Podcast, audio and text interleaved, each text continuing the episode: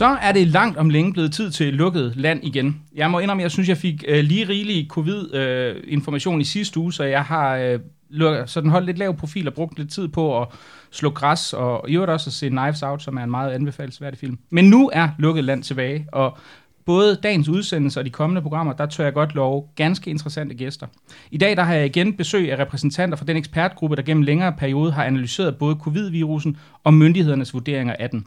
Og i dagens program, der ser vi nærmere på, hvad vi indtil videre ved om virusen. Hvad ved vi om dødeligheden og mørketallet i lyset af både dansk og international forskning, og kan man sige noget om, hvorvidt nedlukningerne virkede, som de var tænkt i Danmark og i andre lande? Og hvad med de modelberegninger, som myndighederne har lavet af genåbningen? Hvordan ser, man, hvordan ser de egentlig ud, når man kigger ned under motorhjelmen? Til at øh, snakke om det, der har jeg samlet et øh, panel af tre personer fra den her uafhængige ekspertgruppe, som øh, den første af dem, den kender vi, det er jo dig, Joachim Juhl. Du er matematikforsker og adjunkt ved Aalborg Universitet. Velkommen til. Mange tak. Og den øh, anden, som også er i studiet her sammen med mig, det er dig, Trine Toft Bertelsen. Du er også adjunkt, ved, øh, men ved Københavns Universitet. Øh, velkommen til. Tak for det. Og den sidste, det er, øh, der er med via oplink fra Aalborg, det er dig, Oliver Alexander. Du er sådan researchgruppens sådan husanalytiker, og du er også med. Ja, tak. Fornemt.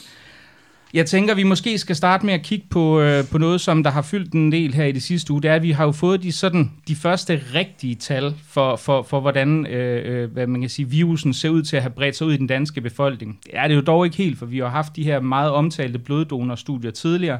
Men her har man altså lavet en slags sådan mere randomiseret, altså tilfældigt udvalgt stikprøve ned i befolkningen, hvor lidt over 1000 mennesker ud af 2600 cirka, der var blevet inviteret, de altså har fået et brev i deres e-boks, og så har de fået muligheden for at komme ned og blive testet, og det er cirka 1000 af dem altså valgt at gøre. Så jeg tænker jo lidt på, hvad, altså, og der kan man jo sige, det, det der kom frem, det var, at det viste sig, at ja, hvis jeg husker rigtigt, var, var det 12 ud af 1000 eller sådan noget, der testede positivt, hvilket svarer til lidt over 1,1 procent, noget i den stil. Ikke? Øh, hvad kan vi, øh, hvor, hvor, hvor, hvor, hvor godt et studie er det her, Joachim? Jamen, altså, det, det er jo et, et godt studie på den måde, at vi ikke før har haft tal øh, på det her. Øh, men den store udfordring er, at øh, vi har relativt få, øh, kan man sige, positive tests, som vi så projekterer over på en hel befolkning på øh, 5,8 millioner mennesker.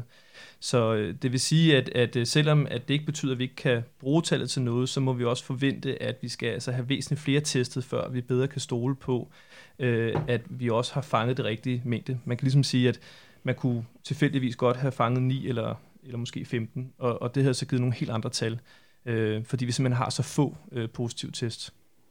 Men jeg tænker, i forhold til repræsentativiteten af dem, der er udvalgt, altså hvad, kan man sige noget om, hvad for en retning det går? Er det for mange eller for få i forhold til landsgennemsnit? Det kan vi jo selvfølgelig ikke vide med sikkerhed, men er der nogen... Øh, altså det, det, det, ja, altså det, det synes jeg godt, vi kan sige noget om, fordi man kan lave den her form for alt andet lige betragtninger, øh, som, som vil sige, det er ikke øh, evidens, men omvendt kan man sige, at øh, det lader jo til, at relativt mange ikke har synes det var så vigtigt at dukke op til de her tests, så det vil sige, det siger jo noget om befolkningens, kan man sige, øh, Øh, forhold til øh, covid-19 i øjeblikket, som måske ikke tager det helt nær så tungt, som vi har gjort. Øh, det andet, vi kan sige, det er, at, øh, at de få, der så omkring 40 procent, der, der valgte at dukke op, øh, så kunne man jo så forestille sig, at de jo synes, der har været en større grund til at dukke op, end dem, der ikke har. Øh, så det gør jo så, at de, de forhold øh, jo godt kunne betyde, at der er en bias til, at der faktisk er flere, der tester positivt og dukker op. Vi kan ikke vide det, vi kan ikke sætte tal på det, så derfor kan vi ikke lave nogle beregninger. Det andet er så, at man har testet i større byer, hvor vi også har en forventning om, at øh, hvad kan man sige, smitten har været mere udbredt. Så derfor så det er også igen noget, hvor at det igen er en bias i data, der kunne gøre, at der er en overrepræsentation. Hvad siger du, Oliver? Har du noget uh, indspark i forhold til det? Nej, det var egentlig også det, jeg skulle sige. At man kan sige, at de folk, der møder op, er jo nok dem, der har en større risiko for at egentlig have haft covid-19, fordi de tror måske, at du har haft det. Hvor hvis du tænker, hvis du får den der i mailen, når du tænker, at der er nok en 0% chance for, at jeg har haft det, så er det måske ikke så vigtigt for dig at møde op og blive testet. Så mm. det var egentlig det. Altså vi kan huske, vi, vi snakkede jo også om, øh, om, øh, om dødeligheden, altså det vi, vi kalder infection fatality rate, øh, sidst du var i studiet, Joachim. Øh, og man kan jo sige, hvis du laver sådan et meget groft skøn, og det er jo, der er jo ikke taget sådan højde for aldersfordeling eller noget som helst andet, men hvis man laver en, en udregning på baggrund af de, de tal her, Jamen altså, så på baggrund af Danmarks befolkning i første kvartal 2020, jamen så kommer du frem til, at det er omkring 0,87 procent. Kan vi, kan vi regne med det, er det retvisende? Altså, jeg, jeg synes, det er det mest retvisende, vi har. Øh, vi har jo været ude og sige noget, der har været så godt som det samme øh, tidligere, øh, så det kommer ikke bag på os. Men udfordringen er igen, at vi skal simpelthen have testet flere for at få lidt bedre data på det her. Det, det er det eneste, vi kan sige omkring det, det er, der er nogle usikkerheder, nogle statistiske usikkerheder, som sådan set handler om datamængde. Øh, og man kunne så sige, at hvis forventningen har været, at der var væsentligt flere, der var smittet i samfundet, jamen så, øh, så, havde, så kan det ligesom så kan man bedre forstå, hvorfor man ikke har kan man sige, testet så mange. Men øh, vi må konstatere, at øh, smitten har været mindre udbredt, end man antog, øh, og derfor så skal vi altså have et større fiskenet ud. Vi skal altså have flere individer testet. Men der, der kommer vel også, jeg mener, det er en fortløbende ting, hvor man, man tester løbende, øh, så der kommer vel yderligere resultater i løbet af de næste par uger. Ja, det håber vi. Altså, det, det vil mm. være dejligt, øh, at, at de kommer. Ikke? Så, så det, er, det er jo det, der er blevet lovet, øh, og så skalerer man op til, jeg mener, det er 6.000 individer. Øh, vi mener stadig, det er underkanten. Okay. Øhm, hvis, hvis man så ser på, fordi der, der kommer jo mange af de her øh, antistofstudier, som det her jo også er, altså hvor man går ind og kigger på, jamen om har, altså, har immunsystemet produceret den her type, type antistoffer, som indikerer, at du har en overstået infektion. Hvis vi ser ud over verden, jamen altså, hvad, hvordan flugter de danske resultater så med, øh, med, med, med det, der vi ellers har set fra andre lande? Det kan være, du vil svare på det, Oliver. Ja, det kan jeg godt. Man kan sige, jeg har sammen med... Øh en anden person lavet en liste af forskellige antistofstudier rundt omkring i verden. Vi har en, hvad er det, 33 på den lige nu, og man kan sige, IFR ud fra dem, den ligger for de fleste studier imellem 0,5 til 1,5 procent. Så er der sådan nogle studier, som for eksempel Santa Clara-studiet, der sætter den meget lavt i forhold til alle de andre, og så er der også nogle enkelte, der sætter den højere, men det er der omkring de fleste studier peger på, at IFR'en er. Men altså, der er, jo, der er jo nogen, der hævder, at, at der kan være et problem forbundet med de her antistoftest, i og med, at, at, at, og det tror jeg, de fleste er enige om, der går nogle uger fra, man har været syg, til man faktisk, altså til der er opbygget så mange antistoffer i blodet, at du kan se det på en positiv test. Og det er jo blandt andet det, som, som jeg ved, de svenske forskere øh, har men, eller nogle af dem i hvert fald mener, fordi de, de har gået og siger, jamen, det, her, det, det viser jo et billede af, hvor udbredt smitten var tilbage i starten af april. Man kan sige, at svenskerne har også fået nogle resultater, der også tyder på en, en IFR i omegnen 0,7, 0, jeg kan ikke huske det, 0,7, 0,8, et eller andet sted deromkring, så vidt jeg husker, så med det forbehold. Men, altså, men, men er det ikke legitimt nok øh, altså at sige, jamen at det kan jo godt være, at smitten er, er langt mere udbredt øh, siden dengang, eller hvordan? Jeg vil jeg så påstå, at hvis, som man kan se ud fra deres tal, hvor den ikke stiger så meget, så æret i Sverige er nok også ikke så langt fra et, så vil man også sige, at øh, fra den tid, de nu siger til nu, så er der nok egentlig ikke så mange smittede, som der var fra den gang, og så, man kan sige, tilbage i tiden. Så der er nok ikke så stor en procentdel af de folk, der er smittet nu, ud af den totale antal smittet i for eksempel Sverige eller Danmark eller andre steder. Og, og en, et andet problem i Sverige er jo også, øh, hvad det er for en population, man har testet på. Øh, så jeg ved, et af de tidligere studier, de har lavet, der testede de alt sundhedspersonale i Stockholm-området. Øhm, og det vi ved fra, fra de danske forhold er i hvert fald, at der er en langt større hyppighed øh, af smitte end øh, hos sundhedspersonale. Øhm, og det øh, lod de simpelthen ikke til at kompensere for. Så de antog, at de simpelthen kunne tage og projektere, øh, hvad kan man sige, øh, det de fandt på sundhedspersonalet over på den almindelige befolkning i Stockholm. Og Stockholm er jo så også det sted, der er mest ramt i Sverige. Så på den måde, så leder det lidt til, at de ikke har haft lyst til at lave de rigtige måder at kompensere for data på, til at få noget, der øh, kan man sige, bedre indikerer, øh, hvordan man forestiller sig, at hele populationen forholder sig.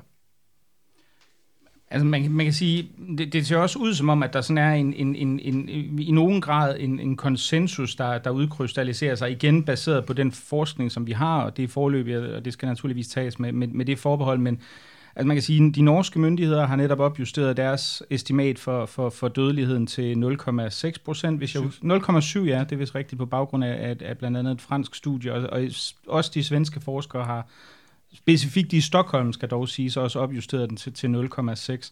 Men altså, hvad vi, hvad, hvad, altså, man kan sige, hvor mange døde vi det svarer til, hvis vi havde sådan en, en, en, en generel flokimmunitets attack rate i Danmark? Hvad vi, kan man omregne det til det? Altså tænker du på, at hvis der var smittet nok til, at vi kunne tale ja, om flokimmunitet? Ja, præcis. Ja, altså nu kommer vi jo faktisk ind i en, et lidt af et vepsebo, fordi at det, der bliver talt rigtig meget om flokimmunitet, øhm, og øh, det er rigtigt nok, at vi ved ud fra sådan et, kan man sige, et, et biologisk synspunkt, at flokimmunitet er noget, der, der opstår, hvor at tilpas mange på et tidspunkt har været smittet, øh, og så frem de er immune over for sygdommen, så vil sygdommen have meget svært ved at sprede sig. Øh, det der problemet, det er simpelthen at finde ud af præcis, hvornår er det så, at øh, nok øh, er immuniseret til, at flokimmuniteten opstår. Øhm, og det, der simpelthen foregår, det er, at man laver en form for, kan man sige, meget simpel matematisk analyse, hvor man siger, at hvis nu at sygdommen vil sprede sig med en, en øh, kan man sige, en reproduktionsfaktor på 2,5, det vil sige over øh, 4,7 dage, så vil en person have smittet 2,5 andre individer. Øh, det, det er det, man, man, man ved fra Wuhan-provinsen, øh, var, var den R0, som, som mange arbejder videre med.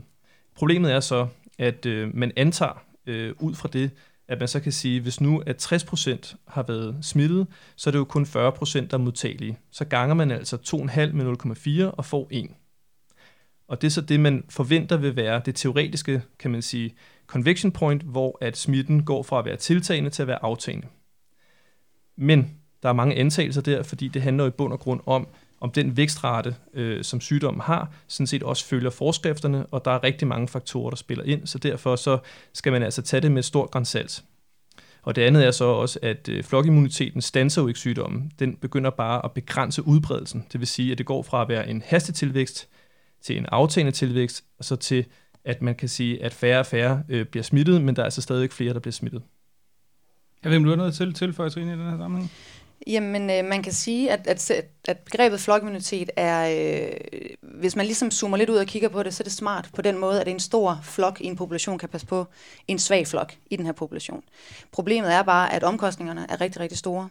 Så i starten, der blev det ligesom meldt ud, eller det blev det ikke, det var sådan en usagt strategi, at, at vi, vi skulle fremad med den her flokimmunitet. Det var, det var måden, hvor vi ligesom kunne komme på den anden side. Problemet er bare, at det koster rigtig, rigtig mange liv. Og fordi vi har de her problemer med antistofstudierne, som egentlig viser, at mange, der har været testet positiv, rent faktisk ikke bliver immune, så vil vi miste en masse liv, og vi vil stå på den anden side og egentlig ikke have fået noget ud af det. Så jeg vil sige, at de så sidenhen gik hen og sagde, nu har vi simpelthen, øh, nu er vi nødt til at melde ud, at, at det var vejen frem, det var det, vi mente, fordi vi ikke havde kapacitet nok til at teste. Og så har de så sidenhen ændret strategien. Ikke? Øhm, så hvis det var en relativt fredelig sygdom, hvor vi vidste, at vi opnåede immunitet, så er flokimmunitet den naturlige form for flokimmunitet, altså uden at vaccinen, det er en smart vej frem. Men i det her tilfælde, der er det, der er det ret problematisk. Og det har vi så også sidenhen fundet ud af, ikke? ved at kigge på Sverige, Storbritannien, Italien, Spanien osv. Ja, uden at gå, gå, gå for langt så ned i det, det mere politiske af det, så kan man vel sige, at, at vi, vi kender jo alle sammen den her grønne kurve, der blev vist frem på, øh, på tv af, af, hvad det hedder, øh, Magnus Heunicke. Og der kan man jo sige, at grunden, altså det er jo den samme mængde, der er i de to søjler. Altså den røde kurve og den grønne kurve har samme mængde, så man kan sige, at, at, at det, det gode spørgsmål er jo egentlig, hvad er det, der får den grønne kurve til at falde nedad? Altså i sidste ende, hvad er det, der får folk til at holde op med at blive smittet, hvis der ligger et stabilt højt smitteniveau i, i samfundet? Og der kan man jo sige, at det er jo aldrig blevet sagt højt, og Mette Frederiksen har jo selv afvist, at der var tale om flokimmunitet, øh, at det var et mål. Kåre Brostrøm har jo haft nogle, nogle lidt anderledes meldinger, i hvert fald indtil den 15. april, fordi indtil da, der bliver han jo ved med relativt vedholdende at sige, at jamen, det var selvfølgelig ikke, det var ikke fordi det var en strategi, det var, for det var meget vigtigt, Sondre, det skal vi endelig huske at sige. Det er meget vigtigt at sondre mellem, at det var en strategi. Det var sådan ligesom, det var en, en, en konsekvens måske, eller et mål, eller mm. noget andet, mm.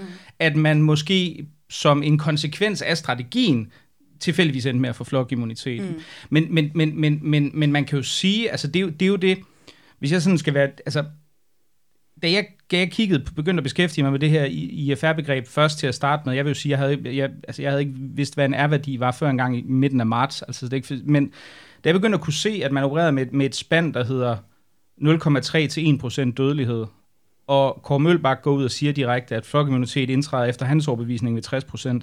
Altså, er det jo relativt nemt at regne ud. Altså, det, så kan du jo selv lave matematikken. Det kan jo enhver lytter jo gå ind og gøre. Ikke? Hvis du siger 60% af den danske befolkning er estimeret til 5,8 millioner, det er omkring 3,45 millioner, så, så kan du så se på, hvad, hvad, hvad 0,3 procent af er det. Det er lidt over 10.000 mennesker, 10.300, så vidt jeg husker. Og 1 procent af det vil jo så selvfølgelig være 34.500. Det er jo et ret voldsomt spænd. Mm. Altså, det, det er egentlig, det er, altså, er det, er det, altså, jeg har meget svært ved at forstå, at det egentlig ikke blev meldt ud til at starte med, fordi det er jo, det er jo ret uomgængeligt, hvis det er de to, hvis du har WHO's estimat, og det har man jo på hjemme, det står jo stadigvæk på, øh, på, på, på hjemmesiden, ikke? Øhm, og du samtidig som Kåre Mølbak, altså fra Serum Instituttet, siger, at det, tager, det, det kræver 60 procent, jamen så uanset hvad vi vidste om dødeligheden, så, så må man jo sige, at det er ret markant. Hvordan, altså, hvad, det ved jeg selvfølgelig ikke, om det er for meget, for, for jeg går ind i en politisk diskussion af det, men, men, men var det simpelthen for politisk brængfarligt at melde ud, eller misforstår jeg et eller andet, at man antager, at de virkelig ikke kan tro, at det var 60 procent? Altså i virkeligheden, så, øh, så, så tør jeg godt melde ud, at, at det var noget af det, der fik, faktisk fik mig til at undre mig rigtig meget. Altså jeg synes, det var enormt frustrerende, fordi det var lige for. Altså, jeg synes, det var lige for, og vi kunne ikke forstå, at det ikke blev meldt ud. Og, og det undrede mig, at der, ikke, der ikke var flere, der ligesom råbte vagt i gevær og stillede spørgsmålet. Men, men det blev sådan en, det blev ligesom til sådan en, det blev ligesom sådan anerkendt og accepteret, at, at selvfølgelig flokimmunitet, det er vejen frem. Det ser man med andre sygdomme. Men jeg tror, problemet kan være, at, at hvis man kigger ud over en bred befolkning, så kan det være svært at skelne mellem, er flokimmunitet opnået igennem, du rent fysisk bliver syg, eller er flokimmuniteten opnået igennem, at jeg vaccinerer dig? Fordi det er jo to vidt forskellige ting. Selvfølgelig bliver man udsat for virus. Den ene giver kan vi se potentielt svær sygdom, den anden er noget svækket virus, du får ind i kroppen, og så udvikler du så sidenhen øh, immunitet over for den. Men hvis man ikke ligesom holder de to øh, måder, hvorpå man kan opnå immunitet adskilt, mm, så kan jeg måske godt forstå, at, at den, den sådan helt gængse dansker tænker, at det er jo vejen frem. Selvfølgelig skal vi gå med flokimmuniteten. Og så er der også et andet problem i det, ikke? og det er, at, at grænsen mellem, øh, hvad vi ved øh, og hvad vi mener, øh, vi bør gøre, øh, den, den er lidt flydende i det her tilfælde. Øh, simpelthen fordi, at alt tyder på, at sundhedsmyndighederne har øh, selekteret studier, som har vist en meget lav IFR, øh, som jo så underbygget, at cost-benefit, kan man sige, var acceptabelt. Altså, det vil sige, hvis vi nu regnede med, at at øh, kun øh, en tiende del vil, vil dø, ligesom Kåre Mølbaks studie siger, under 60 år, så er vi nede på omkring øh, var det 0,08 procent, eller hvad det var, ikke? Altså, som, som, som ligesom argumenterer for, at så, så kan vi sådan set godt øh, forsvare, øh, at vi lader den her øh, sygdom slippe løs, øh, og så vil, hvad kan man sige, det antal døde, vi forventer sådan set ikke øh, være så meget ud over det, vi, vi normalt er vant til med influenza osv. Ikke? Men problemet er jo bare, at øh, vi bliver jo simpelthen nødt til ikke at politisere vores vidensproduktion. Vi bliver jo nødt til at have øh, kan man sige, en form for uvildig analyse af forholdene, så vi får et, et vidensgrundlag, vi kan være enige om, og det har vi sådan set ikke haft, tror jeg. Og det tror jeg også er noget af det, som er, er, har været striden mellem, øh, hvad kan man sige, regeringen og sundhedsmyndighederne. Det har simpelthen været, at de har simpelthen ikke været enige om, hvordan de så den her situation. Øh, og det synes jeg er, er, er et ret stort problem. Har du noget at tilføje, Oliver? Jeg ved ikke, om øh, nu, du er lidt svært at se dig, når du sidder deroppe i Aalborg. Ja, jeg vil også bare sige, at man kan sige, at med den her sygdom, det er jo ikke sådan, at der kun er to resultater. Det er jo ikke kun, at man enten bliver rask, eller så dør du. Det er sådan det bliver kigget på og set på meget, men der er jo også utrolig meget, vi ikke ved om den her sygdom endnu. Der er jo mange studier og forskellige ting, der viser, at nogle folk, der egentlig bliver rest, de har stadigvæk men i, ja, indtil videre kan vi jo kun sige flere måneder efter. Det kan jo godt være permanent, det kan man jo ikke vide endnu. Så det er, jeg vil personligt sige, at det er relativt farligt at gå ud og sige, at man skal smitte 60%, når man ikke ved, hvad følgen er af, at man kommer til at smitte 60%. Hvad kommer det til at have? Dem, der overlever, hvad kommer de til at have af problemer i fremtiden? Ja, for man må også sige, altså, vi, altså den viden, det vidensniveau, vi har om, om sygdommen, er jo relativt begrænset. Ikke? Altså, det er jo, der er jo først begyndt at blive forsket i den i hvad, en gang i december måned eller sådan et eller andet, så, så vi har jo, der er jo mange ting, som vi er, er helt oplagte grunde ikke, øh, hvad kan man sige, altså har, ganske enkelt har haft mulighed for at vide. En, en ting, jeg måske også kom til at tænke på, det ved jeg ikke, om det er noget, jeg beskæftiger med, men det er, at jeg blev opmærksom på en, en ting i forhold til øh, registreringen af dødsfald i øh, forhold til covid, som måske potentielt kunne være lidt problematisk, fordi normalt har man en metode, og det er i øvrigt også, uden at vi skal ind i alt for meget af, af influenza-analogi snak, men det er, at folk, der dør inden for 30 dage efter en positiv laboratorietest, de bliver Øh, altså de bliver, der, der kan man sige, der, der, der laver man sådan en, en kausalitetstilskrivning, så siger man, de er døde af den her sygdom. Sådan gør man for influenza, sådan gør man med covid. Men jeg tror muligvis, vi har et problem, øh, som vi så udtryk forleden dag, da jeg tror, man fjernede 12 dødsfald fra covid, fordi covid har den særlige ting, at, at, og det er også derfor, den i statistikkerne har det mange taler om, som den her lange hale, altså at du simpelthen kan se, at folk de, de dør meget lang tid efter peak har været der. Øh, og det, det er simpelthen fordi, der er mange, der, der er indlagt i meget lang tid. Øh, altså, du, du kan læse om, jeg, jeg læste et interview, jeg mener, det var i Berlinske eller Politikken her i dag, hvor, hvor der var en, der gik til en, en læge, der, der var blevet interviewet om tilfældene på Rigshospitalet, mener jeg det var, og han fortæller, at han har lige været inde og tilse en indlagt, øh, en patient, der er indlagt med, han er over 40, i, i 40 grader i feber, han er indlagt på anden måned nu, ikke? Så man kan sige, netop i den her sammenhæng giver det måske, og det tror jeg jo ikke er det store, altså man kan jo sige, at dødeligheden ser ud til at være relativt stor, men hvis man fjerner de her folk fra statistikken, dem der, der dør efter 30 dage, så vil vi jo egentlig få et lidt hvad kan man sige, misvisende lavt billede, for det er jo ikke, så vidt jeg kan forstå, det er jo ikke et symptommønster, du ellers vil se, hvis du sammenligner med andre typer sygdomme, øh, altså sådan luftvejsinfektionssygdomme. Det ved jeg selvfølgelig ikke, det kan være, der er nogen af jer, der har. Men, men det, det har du sådan set ret i, øh, og, og der er rigtig mange problemer i forhold til den dataproduktion, vi har omkring covid-19. Øh, og det her det er en af problemerne, det er jo, at man ikke har vidst øh, sygdommens øh, typiske forløb godt nok til, at man kunne standardisere øh, den måde, man øh, kan man sige, at dødsfald indtræffer på en måde, hvor de så passer ind i, ind i kan man sige, den måde, man tæller dødsfaldene på. Øh, så, så det er sådan set rigtigt, at der er nogen, der dør øh, efter, at man efter, kan man sige, det vindue, hvor man så vil kategorisere dem som døde i forbindelse med covid-19. Øh, men der er så også andre usikkerheder, ikke? fordi der er også nogen, man så vil mene, jamen var, var det så også covid-19, der nødvendigvis var årsagen til det? Mm. det? Og det kan man sige, for ligesom at undgå den form for, mm. kan man sige, fudge factor, så har man sagt, at alle dødsfald, altså efter 30 dage, øh, hvor man har testet positiv, uanset om man så mener, det er årsag eller, eller, eller hvad. Ikke? Øhm, så på den måde er vores data jo, øh, kan man sige, stærkt begrænset, øh, og derfor så, så, så er de også åbne over for fortolkning, som jo betyder, at folk jo gerne vil tale sygdommens alvor ned også. Mm. Hvad, hvad tænker du på i den samling? Jamen altså, der er jo nogen, der går ud og siger, jamen hvis nu vi renser data, så siger så fjerner vi alle de dødsfald, hvor man ligesom kunne så tvivl om, det nu også var covid-19, der egentlig øh, gjorde, at de døde. Ikke? Altså, så, så, så, så, så kan det jo så tale dødsfaldene ned, og så mene, at, at IFR jo reelt er lavere. Ikke? Øhm, og, og det kan man sige, det, det er jo en kritik, man er åben for, når vi ikke har et, et kan man sige, et, et mere sikkert datasæt end det, vi har. Men omvendt, så må man sige, at rent pragmatisk, så har man vedtaget noget, som gør de her data rimelig sammenlignelige, også på tværs af landegrænser. Og det, det er jo så, kan man sige, nogle, nogle standardiseringer, man har foretaget ret tidligt. Øh, og havde man gjort det i dag, så havde man måske sagt tre måneder efter, eller eller, eller altså det, det, det skal jeg så ikke kunne udtale mig om, jeg er ikke kliniker, men, men så skulle man rent faktisk ud og spørge klinikerne om, jamen, hvor, hvor stort skal det her vindue egentlig være? I, i forhold til, til dødeligheden, så har jeg også set nogen, nogen der mener, at man kan, man kan sådan ligesom, kan, altså det, det, det, der er jo noget, der kunne tyde på, at, at dødeligheden ikke er fuldstændig ens fra land til land. Altså det, vi får jo ikke de samme resultater. De, de, de konvergerer godt nok i den lidt højere ende, i hvert fald over 0,5 for de flestes vedkommende. Men, men der har så også været nogen, har jeg set, der har været ude og have sådan nogle hypoteser om, at man kan sige, jamen, at sygdommen rammer de svageste først, og så vil vi se en faldende dødelighed længere hen ad vejen. Er det en, er det en, en hypotese, som man kan sige noget om for indeværende? Altså, jeg, jeg synes, det er svært at sige, fordi at, at der er jo flere ting, der foregår, så man kan tale om, om to effekter, som er kobler til hinanden på en måde, vi stadigvæk øh, undersøger. Den ene effekt, det er jo, kan man sige, smitteeffekten, altså fænomenet af sygdommen kan sprede sig i samfundet, og den anden effekt er så, at når folk bliver ramt af sygdommen, hvad sker der så? Øh, og der kan man sige, at det, som den her sygdom jo har vist, det er, at den sådan set til at starte med, øh, kan man sige, bredt sig gennem, øh, kan man sige, øh, især øh, øh, social adfærd, hvor man rejste meget, Øh, og det vil sige en, en bestemt del af befolkningen, som kan man sige har gennem ferier og, og erhverv, øh, har rejst meget. Og den, den del af befolkningen har måske egentlig ikke været de sværest, øh, sværest stillet ved at tro. Øh, så, så der kan man sige, at, at der har vi jo så set, hvordan sygdommen har bredt sig, og hvem der ligesom i de første kæder i hvert fald har taget den med sig.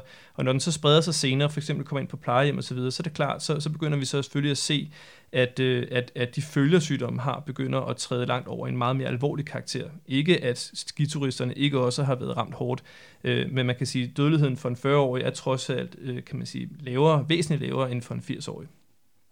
Det lyder som om du også vil tilføje noget, Oliver. Jeg mener, at med hensyn til, at de svageste, der bliver ramt først, det vil jeg sige, at det kan man se, når sygdommen, hvis den var mere spredt, hvis den var spredt ud, at vi havde 20% smittet eller 40% smittet, så vil jeg påstå, at man kan begynde at se, at man kan sige, at dem, der er svagere, de vil nok dø hurtigere af den, end dem, der var at dø i en større procentdel, men når det kun er sådan en lille procentdel, cirka 1% i Danmark, der har haft den, så synes jeg ikke rigtigt, man kan nu begynde at sige, at, at det er at IFR'en er højere nu, end den kommer til at være ude i fremtiden, fordi det er sådan en lille procentdel af befolkningen, der har haft den.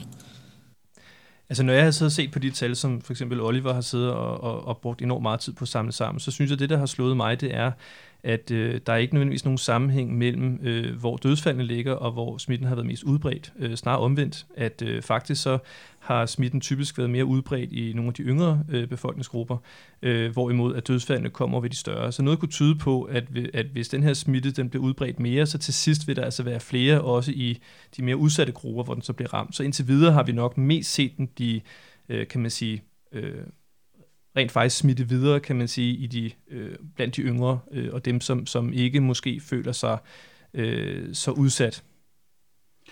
For lige at vende tilbage til, til, til flokimmuniteten en enkelt gang. Altså, der, der foregår jo ekstremt meget diskussion om det. Jeg tænker, vi kan lige godt få lukket, nu sidder vi lige ved nørder, men, men Altså, der foregår ekstremt meget diskussion omkring, hvor den egentlig begynder at indtræde. Man kan sige, de her svenske, øh, både matematikere, epidemiologer og alle mulige andre, Tom Britson og, og naturligvis også Anders Tegnell og forskellige andre af dem, der har været meget aktive i den svenske debat, har jo haft som den her meget stærke hypotese, at når en vis andel af Stockholms befolkning blev smittet, jamen så kunne man ligesom læne sig lidt tilbage, og så ville der godt nok være folk, der blev smittet, men så ville det få en, en meget smittehæmmende effekt. Og det kan man sige, det er så måske ikke så relevant nu, fordi de tal, som vi så, det, det var omkring 7% smittet i Stockholm, og det er vist trods alt et stykke fra, fra, fra selv der, hvor de vil mener, den indtræder, men der har de sådan nogle, nogle, nogle holdninger til, at, som vi også var inde på tidligere, at, at smitten måske er blevet langt mere udbredt siden da. Men er der noget, øh, Trine, som, som tyder på, altså jeg ved, der er nogen, der sidder og har nogle modelberegninger, som indikerer, at øh, på grund af den sådan en større heterogenitet i, i hvordan smitten den spreder sig, så, så er det, hvis du ligesom kan få dem, eller hvis dem, der sådan ligesom spreder smitten mest, dem, der er mest socialt aktive, hvis de bliver smittet først, så, så vil, vil man ligesom få en meget hurtig flokimmunitetsstrategi. Er det noget, du har set nærmere på? Eller? Nej, men altså, jeg vil sige, der fra Sverige, der, de meldte jo ud, at de havde 11 procent, der nu var smittet, og de var godt på vej mod flokimmuniteten. Men de kom så ud dagen efter og trak deres studie tilbage, og deres udmeldinger tilbage. Øhm, og så vidt jeg ved, så har de lidt afblæst hele det her med, at de rent faktisk er godt på vej mod den her flokimmunitet. Mm. Øhm, hvis man kigger på det her med, at man skal have smittet øhm, var, sagde du de unge og stærke først, eller hvordan sagde du? Ja, ja de, mest, øhm, de, mest, øhm, de mest socialt aktive, altså dem, der ja. ligesom fungerer som sådan en slags smittevektorer, fordi de færdes i brede lag i samfundet. Ja, altså øh, jeg forestiller mig lidt, at det var det, der var ideen med, at vi genåbnede samfundet, som vi gjorde. At vi øh, valgte dem, øh, altså børnefamilierne, de unge, øh, Øh, som egentlig, tror jeg, man antog, var dem, der bedst kunne tolerere at blive smittet. Vi vil gerne have dem igennem øh, hele den her smittemølle først, fordi man ligesom antager, at det ikke rammer dem lige så hårdt. Og så har man haft dem igennem, og man har haft børnene igennem, som man nu også til synlande mener egentlig ikke bliver øh, lige så ofte smittet, og måske heller ikke smitter så ofte videre, som vi andre vil gøre.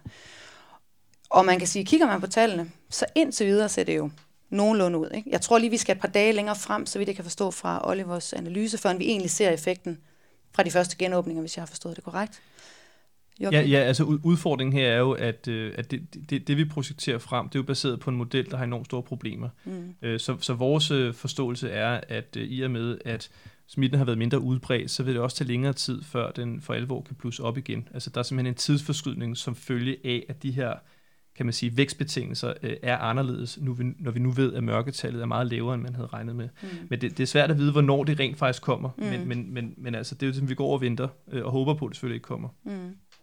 Men jeg synes, det er svært at sige noget om, om, øh, om det egentlig er vejen frem, om man skal kalde, kalde de, de stærke, øh, den her gruppe for sådan en slags, øh, ikke superspredere, det er de ikke, men om man skal sige, det er ligesom dem, man skal gå med først, og så er vi ligesom Mm, jeg ved ikke, om man kan sige et, et, et godt stykke på vej, men at, at man skal have dem igennem først. Jeg synes, det er svært at sige, fordi vi egentlig ikke ved, hvad, hvad udfaldet bliver.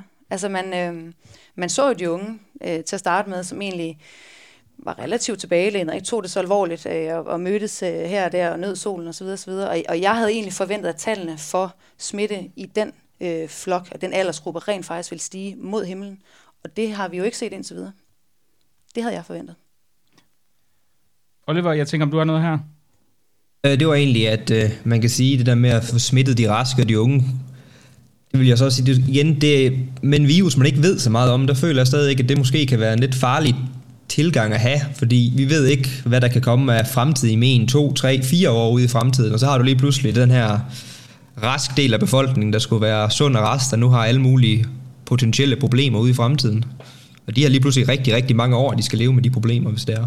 Men er der noget, der tyder på det umiddelbart i forhold til det, vi, de, de symptombilleder, vi kan se nu, der, der tegner sig? For der må vel trods alt være et relativt stort antal uh, unge mennesker, der har været smittet. I Danmark eller på verdensplan? Generelt verdensplan. Jeg vil sige igen, der er så mange studier, der peger øst og vest med det her, men igen, det er det der med, at det er den her uvidenhed, og det er lidt det, jeg synes, der kan være lidt farligt, at man igen, ligesom folk de sagde i starten, at IFR den var 0,1%, og så finder vi ud af, at den måske er 0,8 eller 1%. Det er bare, det er bare lige pludselig for sent, hvis, det er, hvis man finder ud af det, efter man har gjort det. Og, og så er der jo også et, et, det grundlæggende problem, at det er meget svært at detektere en negativ. Så det vil sige, at vi kan jo sådan set kun øh, lære af sygdom det øjeblik, vi begynder at detektere øh, senere følger, og så må vi lære det så vi kan jo ikke på nuværende tidspunkt sige, at hvis ikke vi har et, et stærkt billede, der peger på, at der er øh, kan man sige, senere følger af og at vi så dermed udelukker, at de kan komme. Øh, det, det er jo en del af usikkerheden, er, at vi netop ikke kender øh, sygdommens øh, længere forløb. Øh, og så kan man sige, at nogle af de, de lidt mere ubehagelige ting, vi jo har set, det er jo øh, det her med, at, at man kan sige, at selve blodbanen lader til at kunne reagere på, på virus også. Ikke? Så vi ser nogle øh, blodpropsforløb osv., som jo bestemt er nogle rigtig ubehagelige, øh, kan man sige, scenarier. Øhm, og så har vi så også, kan man sige, den her Kawasaki-syndrom, som vi så også ser et, hyppigere tilfælde af. Ikke? Øhm, men igen, det er, jo, det er jo billeder, der peger i forskellige retninger, men jeg tror bare, at, at man kan sige, at forsigtighedsprincippet vil være rigtig fornuftigt at følge det her tilfælde. Nu, nu, nu plejer jeg jo, det er jo sådan et spørgsmål, jeg nærmest har stillet i, i, i hvert program, og det er måske relevant at få ind her nu, fordi man kan jo sige, det, hvis, når I nu, nu sidder og siger, jamen planen var med at, med at sende børn ud, det var, at der, der var flere, der skulle smittes, og det må man jo sige, det er jo ikke en vurdering, som, som, som, som I står alene med. Det var jo faktisk også det Else Schmidt, den tidligere direktør for Sundhedsstyrelsen, og den gode tv-læge Henrik Kvartrup Geisling også mente i sin tid, og der har vist været flere andre, som også har, har sagt præcis det samme. Så det er jo ikke sådan et på den måde specielt kontroversielt synspunkt, men, men altså, der må vi jo så sige, at, at i forbindelse med den første genåbning, som vi ser omkring den, ja, det er jo så efter påske, ikke? lige efter påske, midten af april, hvis jeg husker rigtigt, der, der har man så antaget, der var det et spørgsmål om at få folk til at blive smittet, men det så ikke ud til, og indtil videre at være gået så forrygende godt. Men er det stadigvæk i forbindelse med den her øh, altså, øh, øh fase 2 af genåbningen, som vi jo netop er, er gået ind i, er det stadigvæk ideen, hvis man skulle vurdere det? det altså, fordi igen, vi anerkender jo alle sammen som fuldstændig givet, at politikerne siger, at flokimmunitet er ikke strategien, er, er ikke strategien eller målet, eller konsekvensen, eller hvad vi nu ellers skal kalde det for at tage alle de her relevante forbehold. Men, men er det det, der er det den antagelse, der ligger nedenunder stadigvæk, eller hvordan? Altså, jeg synes, det er meget svært at, at gøre mig klog på, hvad det egentlig er, der er strategien i hvert fald. Så der kan man sige, at sidst vi snakkede sammen, havde vi lidt samme udfordring, at det, det, det, det er svært at, at, at se, hvordan det her kaffegrums eller tegrums nede i bunden af koppen øh, peger en bestemt retning. Øh, så man kan sige, at, at jeg synes ikke, at flokimmunitet lader til at være det, man promoverer, men jeg synes, at vi lærer en masse ting omkring, hvordan sådan en sygdom øh, spreder sig i samfundet. Fordi det, det, der ligesom er, kan man sige, vi ikke har talt om endnu, og som jeg ved, du kommer til at tale om med, med Christian Hebøl på et andet tidspunkt, det er jo, at vi jo må erfare, at sygdommen sådan set bøjer af øh, som følge af social adfærd lang tid før, at vi oplever flokimmunitet. Øhm, så hvis nu at man, man spørger øh, Stockholms befolkning, om de har lyst til at få sygdommen for at blive øh, den flokimmunitet, så har de jo sådan set svaret med deres fødder, at det har de altså ikke lyst til. Så selvom at den, øh, kan man sige, at den svenske regering jo ikke lukket ned på samme måde, som vi har gjort, så har øh, den her sygdom og viden om sygdommen jo sådan set præget social adfærd, både i Danmark og i Sverige. Øh, og det har haft den, kan man sige, samme overordnede effekt, lige bortset fra, at øh, måden det er så gjort på, og tidsfaktorerne og antal smittede øh, selvfølgelig ikke er de samme størrelser. Nej, altså man, man kan jo sige, at nu, nu skal jeg lige så godt for, foregribe eventuelle vrede lytterhenvendelser. Jeg, jeg tror også, alle er klar over, at Tegnell også øh, jævnligt afviser, at flokimmunitet øh, er den svenske strategi, og det kan man jo selvfølgelig selv vurdere, om man finder særlig plausible eller ej. øhm, men jeg tænker, at måske, måske var der også en ting, som, som det egentlig vil være meget fint at få, få, få begrebsafklaret lidt her, fordi, fordi selve begrebet smittetryk er, er sådan et, der faktisk bliver brugt i flæng i debatten. Og jeg har lidt et indtryk af, at folk bruger det til at dække over nogle forskellige ting. Øh, og det kunne måske være lidt praktisk, hvis vi kunne få, hvis vi kunne få udredt det her. Jeg ved ikke, om, øh, om der er en af jer, der vil være frisk på at, øh, at forklare. Jeg, jeg vil meget gerne prøve i hvert fald. Altså udfordringen er lidt, at vi i Danmark gør os mange bjørnetjenester omkring vores sprogbrug, øh, og, og der vil de af jer, som, som er gamle nok og har tabt lige så meget hår som mig, de vil vide, at en bjørnetjeneste engang havde en entydig betydning, og det har det så ikke længere. Så hvad jeg så mente med det, det kan man så ikke sige længere. Det samme smittetrykket, at det kommer egentlig af den, kan man sige, den, den engelske terminologi, som var uh, force of infection, som jo dækkede over, at smittetrykket var altså ikke en, en, en, en, et udtryk for den eksponentielle vækst, men simpelthen et udtryk for, hvor mange der bliver smittet, altså i antal.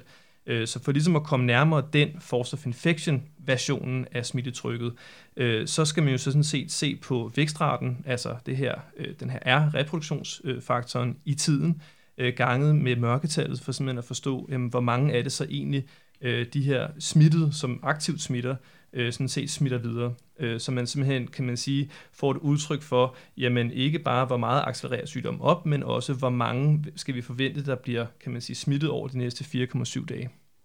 Ja, fordi man kan jo sige, at, at, at man kunne godt forestille sig en teoretisk R-værdi. Hvis du havde en person i et land, der var smittet, og han smittede to andre, ikke, så vil du pludselig have en, en R-værdi på To, på to, ikke? På ja. to ikke? Ja. Men det vil jo ikke indikere, at der egentlig var særlig mange smittede i landet. Og det er det, jeg, altså jeg har jo tit, jeg har tit oplevet det her med, at folk de går ind og siger, at Danmark og Sverige har en R-værdi. Jeg hørte det faktisk så sent som i en pit-debat forleden dag, hvor der var en politiker, som, som siger, at vi har en, altså et smittetryk, men underforstået værende R-værdien, der er nogenlunde det samme, så der er ikke nogen risiko. Men problemet er lidt, det er jo den her misforståelse, at det jo, det jo faktisk ikke er det, det dækker over. Altså forekomsten af virus er jo markant større i, i, i Sverige, end uh, tilfældet er i Danmark.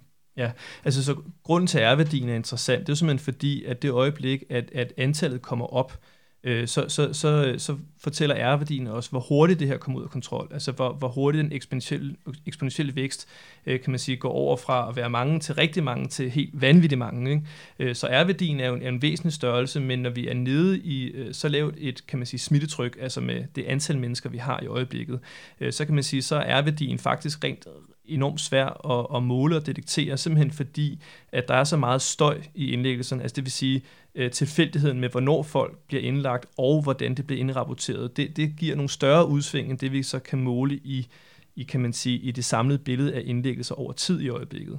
Øh, så derfor så kan man sige, at en R-værdi i øjeblikket er en teoretisk størrelse, vi sådan set ikke rigtig kan, kan gå ud og se øh, særlig godt. Vi kan prøve at estimere den, men, men vi kommer hurtigt til at ændre den igen. Øhm, hvorimod vi så kan konstatere, at, at øh, det antal smittede, der er, øh, smitter i et omfang, som så har indlæggelsesfølger senere hen, som altså ligger og svinger ret meget. Det kunne måske være, det, det var et oplagt tidspunkt at begynde at se lidt på, øh, på, på hvad det hedder, hvordan, hvad vi egentlig kan se i forhold til om den danske nedlukning, der jo blev annonceret om aftenen den 11. marts og var fuldt indfaset den 16. marts, hvis jeg husker rigtigt. Der må, det er i hvert fald lige der omkring om, om, om mandagen. Øhm, Altså der har der jo været nogen, der har gået ud og sagt, jamen altså, der, hvad det hedder, adfærdsændringerne er jo, det er i virkeligheden drivende bag ved ændringen i, i øh, altså reproduktionsraten, i hvor mange der bliver smittet. Øhm, og det kunne der også være noget, der tyder på. Altså man kan jo sige, fordi svenskerne har jo ikke haft nedlukning, men de er jo endt på, på en reproduktionsrate, igen ikke et antal smittet, for det var som vi lige inde på større, men altså, som, så, så kunne man sige, jamen, kunne, kunne man i Danmark øh, sige, jamen det, kunne da, det var da sikkert gået uden nedlukning, eller hvordan? Jamen altså, selvfølgelig vil det gå, men det er jo bare omkostningerne, der er problemet. Ikke? Så man kan sige, at vi kunne meget vel have haft cirka 3.000 dødsfald nu, øh, hvis vi havde valgt den, venske, den svenske strategi. Så det er jo sådan set rigtigt nok, at det er den sociale adfærd, der bøjer, kan man sige, øh, vækstraten nedad. Øh, men, men der ligger så også noget andet i det, altså hvor man kan sige, øh, årsagen til, at den her sociale adfærd ændrer sig, øh, øh, den kommer over på en anden måde, når det er en regering, der siger, nu skal I holde op med at gå på arbejde, frem for at det er folk, der selv står i en situation, hvor de føler sig klemt og føler, at de skal gå på arbejde. Øh, altså, jo, man kan lade være med at gå på strøget, det er der ikke nogen, der bliver fyret af, men der er også nogen, der skal stå i butikken, og hvis de har fået en lodret ordre op fra, så har man ligesom taget et ansvar for det. Og det er jo også det ansvar, der selvfølgelig bliver diskuteret øh, politisk nu. Øhm, men jeg, jeg synes, det er vigtigt at pointere, at det vi kan se ud fra data, det er, at der har været en cirka 14 dages forsinkelse fra øh, det officielle nedluk, til vi selvfølgelig ser et, et fald i, nedlæg, øh, i indlæggelserne. Øh, og det synes jeg egentlig ikke er, er, er specielt overraskende, når man kender sygdomsforløb, fordi mange har jo, kan man sige, fået sygdommen, øh, kommet på syge, altså været op på et sygehus, og så fået at vide, at I er ikke dårlige nok endnu, så gå hjem. Ikke? Øh, og så kommer de så tilbage måske senere, hvis de får det meget dårligt. Så det er egentlig ikke så underligt, at indlæggelserne først kommer ret sent, kan man sige, så man kan sige, at de, der blev smittet omkring nedluk, øh, sådan set ikke er blevet indlagt endnu på, på det her tidspunkt. Øhm, og så noget andet, vi så må konstatere, det er, at, at jeg tror relativt mange danskere har, har godt kunne se, at det her det var lidt ubehageligt, det der var i gang med at foregå, så de har nok korrigeret noget, nogle adfærdsmønstre allerede inden nedluk. Øhm, min egen erfaring, og det er jo bare en anekdotisk, øh, kan man sige, fortælling om, hvad jeg har oplevet, det var, at der var nærmest ingen børn, der blev afleveret i skole øh, den 12. Og det var altså, der var skolen og alle institutioner sådan set åbne, men, men, men der var altså nogle forældre, der ikke mente, at deres børn skulle, skulle sendes afsted allerede der, ikke? Oliver, jeg ved, du, du er jo øh, talknuseren i gruppen. Jeg ved ikke, om det er noget, du har, du har regnet på, noget, noget af det her? Øh, jo, men det var bare lige hurtigt fordi, med hensyn til Sverige, fordi man siger jo det der med, at Sverige, de er også begyndt at, fordi folk gør det selv, men det er jo igen det der game theory problem med, at 60% øh, skal smittes, men der er ikke nogen, der gider at være en del af de 60%. Men man kan så også sige, at hvis alle lande havde samme adfærd som Sverige, så var de folk i Sverige, de havde nok ikke haft den samme lavet den samme adfærdsændring, fordi grunden til, folk de lavede den anden adfærdsændring i Sverige, det var jo blandt andet, fordi de var de eneste land, hvor de ikke lukkede ned. Alle andre lande lukkede ned, så folk rundt omkring i Sverige, de har nok kigget på alle andre lande og tænkt, det kan godt være, det måske var en god idé, det alle andre i verden, de går rundt og laver.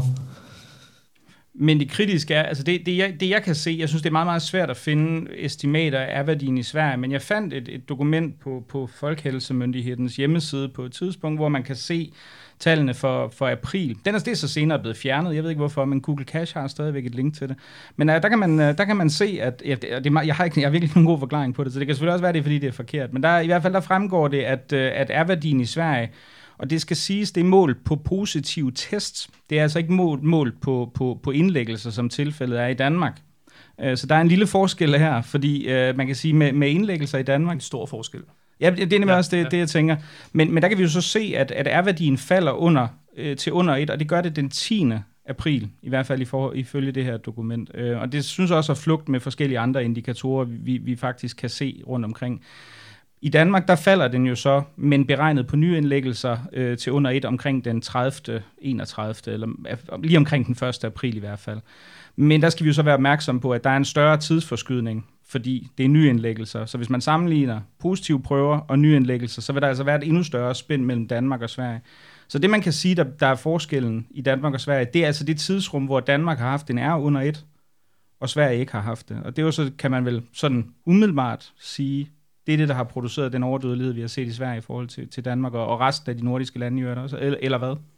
Altså, jeg synes, det er en, en anden observation, det var at se på andre lande, som også har lukket ned, men gjort det senere. Øh, og der kan man sige, at det, der er så ubehageligt ved sådan en eksponentiel vækst, det er, at øh, tiden er dyr. Tiden er virkelig dyr. Så, så det øjeblik, du bare udskyder det med relativt få dage, så får du en enorm vækst i antal, øh, simpelthen fordi, at vækstraten er så stor, som den er. Altså, det vil sige, at forskellen på 4,7 dage omkring nedluk kan sådan set betyde øh, to og en halv gange flere, kan man sige, smittet og indlæggelser, så fremt at vækstraten er to og en halv. Det, som så også skal siges, som, som, som jeg synes er en meget vigtig pointe, det er, at øh, når vi kigger på data, så skal vi jo også se på, hvordan de data er lavet, øh, for at forstå, hvad data repræsenterer. Og øh, i den situation, vi var i Danmark, der løb vi altså tæt, vi løb tør for testkapacitet øh, relativt tidligt, Øhm, så det vil sige, at når vi ser et, et, et fald i en rate af smittet i hvert fald, så er det ikke nødvendigvis noget, der har noget at gøre med, hvor mange smittede der er, eller hvor mange smittede der kommer, men har i virkeligheden mere at gøre med, at vores testkapacitet ikke kan nå at detektere flere. Øh, I Sverige har jeg ikke indtrykket af, at de faktisk heller har testet sig voldsomt. Det kan være, at Oliver har nogle bedre tal på det, men mit, ind, mit indtryk er, at vi nok vil se noget lignende i Sverige, at det i virkeligheden mere er deres begrænsninger, deres testsystem, der simpelthen giver en indikation af en afbøjning i tilvæksten. Det vil sige, at mørketallet, mørkefaktoren fra antal positivt testede til det reelle antal, øh, er simpelthen steget i den periode, på grund af, at testkapaciteten er blevet mere presset. Har du noget til for, Oliver? Ja, man kan sige, at Sverige de har testet cirka 4,5 gange færre per, per hvad hedder det, million indbyggere, end Danmark har. De har testet 20.000 per million, hvor Danmark har nu testet 92.000 per million. Så det er jo et, en stor forskel. Så selvfølgelig kommer deres, når de beregner R-værdi ud fra antal smittede, kommer den ikke til at stige ret meget, fordi de simpelthen ikke tester nok til at kan finde alle dem der. Jeg har også lige hørt fra en, øh, en god ven i dag, jeg snakkede med, der tog hjem fra Indien, da det her stod på, og han sagde, at i Indien, der var de officielle smittetal ekstremt lave. Øh, det modsvarer hans, kan man sige, hans observationer, så det handlede nok mere om, at man simpelthen bare ikke testede folk. Så jeg synes, det vigtige her, det er, at man har en meget nøje grænsning af, hvad de her tal er øh, tal på, øh, og hvad der har genereret, øh, kan man sige, ændringer i tal. Øh, simpelthen fordi, at de siger rigtig meget mere om, om øh, kan man sige, det system, der har tilvejebragt tallene, end det, de prøver at detektere i virkeligheden. Øh, så det, vi har fundet ud af, øh, og det kan man sige Oliver i vores gruppe, der virkelig har siddet og lavet det tunge benarbejde her, men det er, at når man kigger på indlæggelserne, øh, så kan man sådan set godt korrigere sig frem til at få et meget mere præcist øh, bud på det reelle mørketal, der har været. Er det noget, du vil uddybe, Oliver? Øh, ja, det kan jeg godt. Det var med hensyn til... Fordi det var igen det franske studie, som, hvad hedder det, FOI i Norge, de begyndte at bruge lidt efter også. De har også fundet det med, at hvor de har gået igennem og set indlæggelsesprocenterne, medregnet mørketal i, i forskellige aldersgrupper og sådan noget. Og hvis du går ind og regner på det data, og finder det data for de forskellige lande, hvor det er tilgængeligt, det så kan så være meget svært at finde i nogle lande. Der passer det næsten præcis på de der mørketalsprocenter, man finder, hvad hedder det, i, øhm, antistoftest. For eksempel, jeg prøvede det i Spanien, der fik jeg det til at være, så jeg husker rigtigt, omkring 4,8% smittet, og der fandt de 5. Og i Danmark, der fik jeg det til at være, ja, det var så lidt, det er så lidt for skudt, fordi det handler jo om indlæggelse, så det er cirka de der 10 dage før. Så der var, fik jeg omkring, var det 60.000, 59.000 et eller andet, på det tidspunkt, hvor man så fandt 60.000 med det. Og igen i Norge, der var det omkring 32.600, tror jeg, deres var, og mit det var 32.200. Så jeg synes egentlig, at det virker som om, at det skulle være en relativt præcis måde at få mørketallet på. Problemet er bare, at den data er ikke tilgængelig ret mange steder, og den synes, den bliver sværere og sværere at finde, især i Danmark.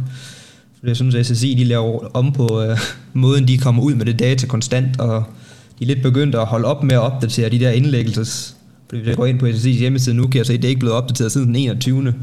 i 5. med hensyn til indlæggelser delt op i aldersgruppe. Nå, jeg tror egentlig ellers, de havde, jeg, det, jeg følger det slet, slet ikke på det niveau, men jeg havde da egentlig det indtryk, at de var begyndt at frigive flere data, men det er ikke tilfældet. De begyndte at frigive mere data, men de begyndte at gøre det sådan lidt mere...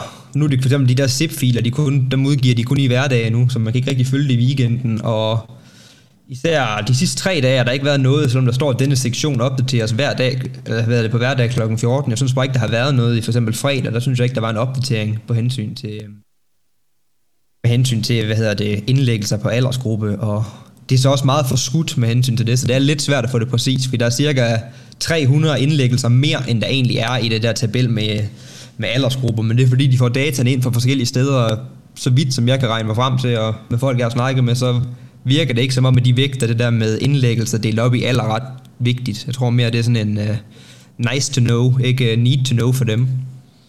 Okay, det virker mm, som lidt pussy prioritering under en global pandemi, tænker jeg umiddelbart. Ja, det synes jeg også. Jeg tænker, den corona holder ikke weekend, så jeg synes måske, at, uh, at det er nu, man nok skulle arbejde for at få det til at virke. Især fordi, at antal smittede i Danmark lige nu er presset relativt langt ned, så det vil være nu det er oplagt at prøve at gøre så meget, som man kan, for at få uh, så meget kontrol over det som muligt. Jeg ved, om der er nogen af jer, der har noget til, Ja, altså man kan sige, at vi, vi har jo før også snakket om, om, om paradigmer inden for, øh, hvordan man kan sige, at vores myndigheder har, har gået til coronapandemien. Ikke? Øhm, og man kan sige, at det som er vores opfattelse her, det er, at øh, paradigmet har mere både, både præg af et behandlingsparadigme, hvor man sådan set har ment, at smittespredningen i samfundet har ikke været så interessant, men det har været interessant at holde øje med, øh, kan man sige, trykket på behandlingssystemet. Ikke? Øh, og det er jo sådan set også fornuftigt, især i starten, hvor man ligesom havde set Italien og fortilfælde Kina, Iran og så videre, hvor man så kunne se, at det her, det, det, det kunne blive rigtig slemt. Så, så vores sundhedsvæsen har jo gjort enormt krumspring for simpelthen at, at øge det, øh, behandlingskapacitet. Øhm, udfordringen er så lidt, at, øh, at, at man kan sige, at behandle en sygdom, det, det forudsætter jo så også, at folk bliver smittet, og det har jo så vist sig, at vores nedlukning har været ganske effektiv.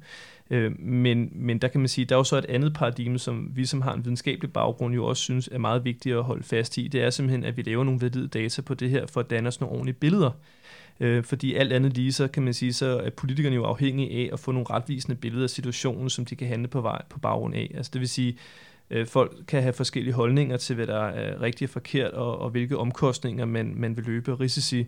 Øh, men hvis ikke vi har de samme billeder, vi gør det på baggrund af, så er det også svært at få en fornuftig politisk dialog om, hvad det egentlig er, som, som vi går efter her.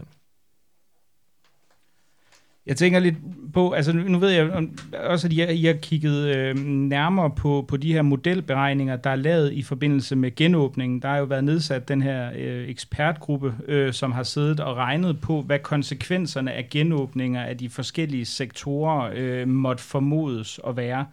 Øhm, og det, det tænker jeg er lidt interessant, fordi det er jo de færreste, der har forudsætningerne til at, at gå ned og kigge på, på, på, øh, på den kode, der er. Jeg ved ikke... Øh, Hvem er jeg, der vil starte med måske at fortælle lidt sådan mere generelt om, hvad det er, I er kommet frem til? Jamen altså, jeg, jeg har jo, øh, kan man sige, haft kontakt med rigtig mange folk, som, som er kyndige i det her, øh, kan man sige, kodesprog, men også arbejder med øh, modellering inden for en masse forskellige områder. Og det, der ligesom har været kendetegnet, det er, at alle, jeg har snakket med, har undret sig rigtig meget over, hvad det egentlig er for en model, og hvad fanden man kunne bruge den til, og hvordan man skulle forstå den. Blandt andet fordi rapporterne har været meget upræcise, og fordi vi så heller ikke kunne se koderne, før at de ligesom blev lagt frem øh, ganske sent, må man sige. Ikke? Øhm, og så, så kan man sige, nu har vi så kunne kigge koderne, og vi kunne sammenholde det med det, vi ellers har læst i pressen, og hvad de skriver i deres rapporter, øhm, og dannet os et billede af, hvad det egentlig er for et, et stykke matematik, øh, som ligger til grund for øh, de her såkaldte beregninger, som Kåre Mølbak jo har refereret til rigtig mange gange. Øhm, og det man kan sige, det første man kan konstatere, det er, at de har faktisk ikke lagt alle koderne ud. Altså det, det er sådan set ikke rigtigt, hvis man tror det. Øhm, og det er jo ikke det, som de lovede. Øh, så det, det synes jeg i sig selv er en udfordring.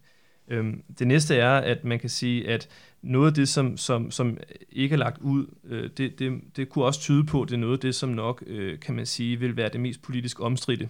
Simpelthen fordi det er der, hvor antagelserne omkring, øh, hvad det er for en smittetryk, vi forestiller os, der kommer ud af forskellige, kan man sige, adfærdsændringer, øh, sådan set bliver regnet ud i jamen, antal indlæggelser, vi forventer, der kommer, og dermed også dødsfald. Øhm, så ligesom for at, at gøre lytteren lidt opmærksom på, hvad det er for en, en, en udregning, øh, så kan man sige, at modelarkitekturen, den, den er egentlig sådan, at man først har en udregning, hvor man ser på, jamen, hvad, hvordan forventer man for eksempel, at børn smitter hinanden. Altså hvad er det for en form for vækstrate, de har. Og så sammenholder man den med den vækstrate, man observerer i samfundet, som man så estimerer til for eksempel 0,7. Øh, og så kan man sige, så får man så et, et, et forhold herud, som man simpelthen set kan gange ind øh, med den øh, kan man sige, størrelsen på den befolkningsgruppe, man taler om, øh, over, øh, kan man sige, den samlede population. Det vil sige, man får altså en ændring, en relativ ændring i smitterate, øh, men base, simpelthen baseret på skøn, som begrundelserne for, hvorfor de skøn er, som de er, det har der sådan set ikke været nogen offentlig diskussion om. Men de er sådan set ganske afgørende. Øh, fordi nu kommer vi så, kan man sige, til den næste del af problematikken. Det er så, at de her øh, ændringer i vækstrater, de øh, føder sig ind i sådan en, en model, som jo så bygger på den her, kan man sige, SIR-model, som er en, kan man sige, en relativt øh, velkendt størrelse, men, men sådan set også en størrelse, som, som er, er ret kompliceret rent matematisk for, hvordan man skal få en masse forskellige variable til ja, at tale måske, sammen. Måske bare for at indskyde det, siger modellen, det er suspected in jeg kan ikke huske, hvad det er. Det er sådan en model, model, du har til at beregne, hvor mange, der kan blive inf, altså inficeret af en virus under givende omstændigheder. Ikke? Ja, altså den, den, den ser simpelthen på øh, forløbet fra, at, at man, man er modtagelig fra virus, til man bliver inficeret, øh, til at man så, øh, kan man sige, øh, kommer ud på den anden side og øh, er immuniseret eller død. Ikke? Øhm, så, så den ser sådan set på, på det, og så kan man så også gå ind og, og se på forskellige aldersgrupper, som vi jo så ved er relevante. Øhm, og der kan man sige, at, at ved første øjekast, så har man lavet en, en grov aldersinddeling på år under 60, og ikke øh, på samtlige aldersbånd. Øh, men men det, det er der egentlig en ret god grund til, fordi at selve matematikken bliver så kompliceret, at selv med den grove inddeling, så har man altså haft i hvert fald 30 øh, variable, som spiller sammen her. Øhm, og de skal så, kan man sige, korrigeres ind i forhold til et, et relativt usikkert og spinkelt datagrundlag. Så det svarer egentlig til, at man har 30 forskellige delforklaringer, som man så kombinerer med hinanden, og så kommer det som et gæt ud på den anden side. Og så skal man så korrigere den kombination af svar til et datapunkt. Øh, det vil sige, at det bliver ganske spekulativt. Man kan så ikke gå tilbage fra datapunktet og så lære noget om ens antagelser sådan set også har, øh, kan man sige, gav mening eller ej. Så modellen er ikke sat op på den måde, som man kan sige, man inden for, inden for mange områder jo forventer, at modeller bliver brugt, altså som et bindeled mellem teori, altså antagelser, vores forståelse for, hvordan verden hænger sammen, og så den data, vi har tilgængelig. Øhm, og der, der kan man sige, det er jo egentlig sådan, man normalt ser modeller ofte blive brugt, det er, at man egentlig laver en form for matematik, som, som altså forbinder sådan en form for vidensstruktur, der forbinder øh, det, vi tror øh, med det, vi ved. Øh, og så kan vi teste hypoteser på den måde. Men det kan den her model overhovedet ikke bruges til. Så, så den, den er sådan set ikke øh, kan man sige, et evidensgrundlag, som, som, som jeg og også en del andre har vurderet det, at den, den egentlig mere bærer præg af, at man siger, at vi har nogle antagelser, og så prøver vi sådan set at tegne nogle streger, øh, og så har man så givet det en masse øh, faglade, og det ser så mægtigt flot ud, og man kan stå og vifte med armene og sige, at vi er 48 eller 45 dygtige folk, der har brugt 5 millioner på det her. Øhm, og nu ved politikerne, hvordan landet kommer til at ligge. Ikke? Øhm, men, men det er altså ikke korrekt. Det, det er altså nogle, nogle gæt, og, og det er ikke, de er ikke korrigeret. Øhm, så man kan sige, det, det der ligesom øh, kan, kan tages ind i den her forståelse, det er, at udover at det er kompliceret matematik, altså for kompliceret til, at man kan sammenholde med data og lære noget, jamen så er det også noget med, at man kan man sige, man prøver så at estimere sig frem som, som en af metoderne. Og, og der kan man sige, når man har så mange variable, så skal man altså have en enorm øh, processorkvalitet, øh, man, skal man skal have en enorm datakraft for at kunne gøre det her. Altså en urealistisk stor datakraft for at gætte nok til, at man begynder at ramme noget, der ser rigtigt ud. Så når vi har set på de her kurver, som egentlig viser, jamen, hvad er udfaldsrummet, hvad, hvad tror vi er det mest sandsynlige, og, og hvor langt kommer vi så ud, når vi er ude i de her 95% op- og lower bounds, jamen så, så øh, er det faktisk ikke det, den viser. Fordi at det, man har gjort, det er, at man har skruet på de 30 forskellige parametre, øh, og så har man fået sådan, kan man sige, forskellige funktioner, der foreskriver udfald. Øh, men problemet er, at de 30 parametre har ikke kunne ramme datapunkterne, så det er 30 forklaringer, men det er ikke 30 forklaringer på det, vi har set.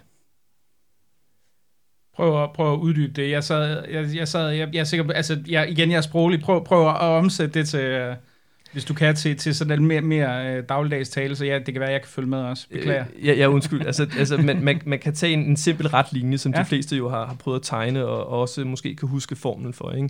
Øhm, og, og der kan man sige, det er jo ret nemt, fordi så hvis man nu siger, at man har formel for en ret linje, vi har altså, øh, kan man sige, to ubekendte. Vi har en, en, en skæring med en y-akse, og vi har så noget, der ligesom bestemmer retningen på linjen, så at sige øh, jamen så har du to øh, datapunkter, og så tegner du nogle ret linjer, så kan du sådan udlede det hele. Mm. Øh, der, der er en sammenhæng mellem øh, data, og der er en sammenhæng mellem øh, formel, og så kan man sige, så fremt at de ting sådan set giver mening, jamen så kan man, bevæge med, så kan man sådan set forlænge den linje uendeligt i begge retninger. Udfordringen er, når du har flere datapunkter, og du så har øh, ikke bare to variable, men du har 30 variable øh, så får du altså en linje, der kan krumme og bøje og gøre alle mulige mærkelige ting. Mm. Øh, men så frem den rammer datapunkter, så er det en mulig forklaring. Du mm. ved bare ikke, om det er den rigtige forklaring. Mm. Men altså, så kan du så lave, øh, kan man sige, 30 opløft, opløfte i måske 10 potens øh, mm. forskellige udregninger. Det kan folk sidde og regne ud, hvor stort tal det er. Men jeg tror, at lommeregner bliver træt. Øhm, og, og så kan man sige, jamen ud af det, hvad er det så for nogle, øh, kan man sige, grafer, der rent faktisk rammer måldata? Fordi så har du i virkeligheden mulige forklaringer. Du kan så ikke nødvendigvis sige, hvilke af dem der er de rigtigste, men det er mulige forklaringer, og det kan så give et udfaldsrum, du så kan sige, jamen hvad er så sandsynligheden for, at det rammer hvorhenne. Mm. Men det er, det er slet ikke det, modellen viser, det er slet ikke det, den er i stand til. Altså vi har ikke datakraft til det, og man må så sige, at modellen fungerer lidt mere som sådan en sort boks, så man putter noget ind, og så kommer der noget ud, men vi kan ikke forklare, hvad der sker inde i den, fordi at den, den, den gør alle mulige ting, som vi ikke kan analytisk øh, trace. Hvad skal man så bruge den til? Altså vi, vi, vi jo mener jo ikke, at den kan bruges til ret meget. Altså jeg tror egentlig, det vil være mere fornuftigt at så sige, jamen lad os antage, at vi tager øh, en vækstrate på 1, og 1 på 1,1, 1 på 1,2, 1 på 1,3, og så tegner vi sådan set bare en, en løs håndstreg for at sige, jamen hvor kommer vi så hen i smitte og forventet, forventet døde. Vi kender jo, øh, vi har jo i hvert fald nogle idéer om IFR nu. Og så kunne man sige, jamen det, det kan give os nogle præg på, hvor, hvor omkostningsfuld den her sygdom bliver, så fremt at vi følger de her forskellige vækstrater. Det vil fortælle os noget om, hvorfor vi har brug for at holde fast i nogle adfærdsændringer. Øh, men, men, men det vil jo ikke fortælle os, om vi følger den ene eller den anden. Det afhænger jo af nogle meget komplekse forhold omkring, hvordan øh, vores adfærd øh, kan man sige, i samfundet fungerer. Ikke? Så derfor så synes jeg ikke, at den her model den kan bruges til så meget. Jeg synes faktisk, at hvis, hvis man skal øh, Øh, være en lille smule kritisk her, så, så bærer den egentlig mere præg af, at man har prøvet at give befolkningen et indtryk af, at man har haft mere styr på situationen, man egentlig har, så man har taget nogle politiske, øh, hvad kan man sige, overvejelser, øh, for eksempel Finansministeriets, øh, kan man sige, scenarier, så har man regnet på dem, men man har ikke regnet noget faktuelt ud, man har bare sådan set fremskrevet nogle forskellige mulige udfald, som man egentlig ikke rigtig har noget belæg for, man kan heller ikke teste det med modellen, øh, og så har man egentlig kaldt det for et et evidensgrundlag, øh, altså beregningen, som Kåre Mølbak har refereret til, og den har jo så defineret et grundlag for, hvordan man har bedrevet politik. Og det synes jeg egentlig er et, et, et ganske stort demokratisk problem, øh, at man på den måde har en så udtværet grænse mellem fakta og politik. Øh, og det synes jeg, det, det synes jeg egentlig, man, man bør kigge ind i og så sige, at, at det ikke er gå for langt. Altså vi har jo også fortilfælde, hvor at, at forskere jo bliver betalt for at producere rapporter, som, som, som kan man sige, at der er interesser i, at, at resultaterne går i bestemt retning.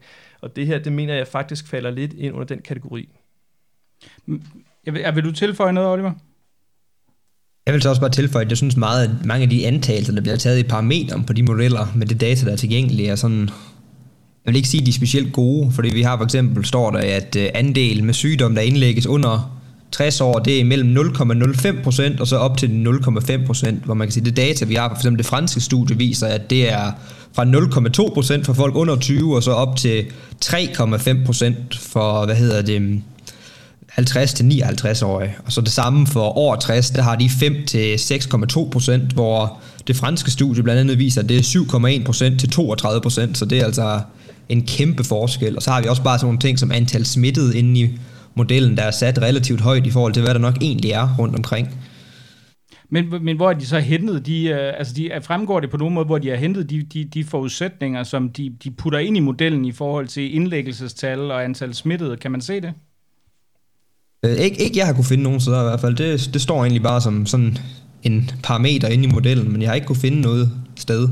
Men man kan sige, da, de, da modellen kom frem først, der havde vi 664 indlagt under 60. Så for at det så skulle kunne være 0,05 procent, så skulle vi jo have næsten halvanden million, der var under 60, der var blevet smittet. Og det er jo, hører jo ikke rigtigt til nogen steder henne.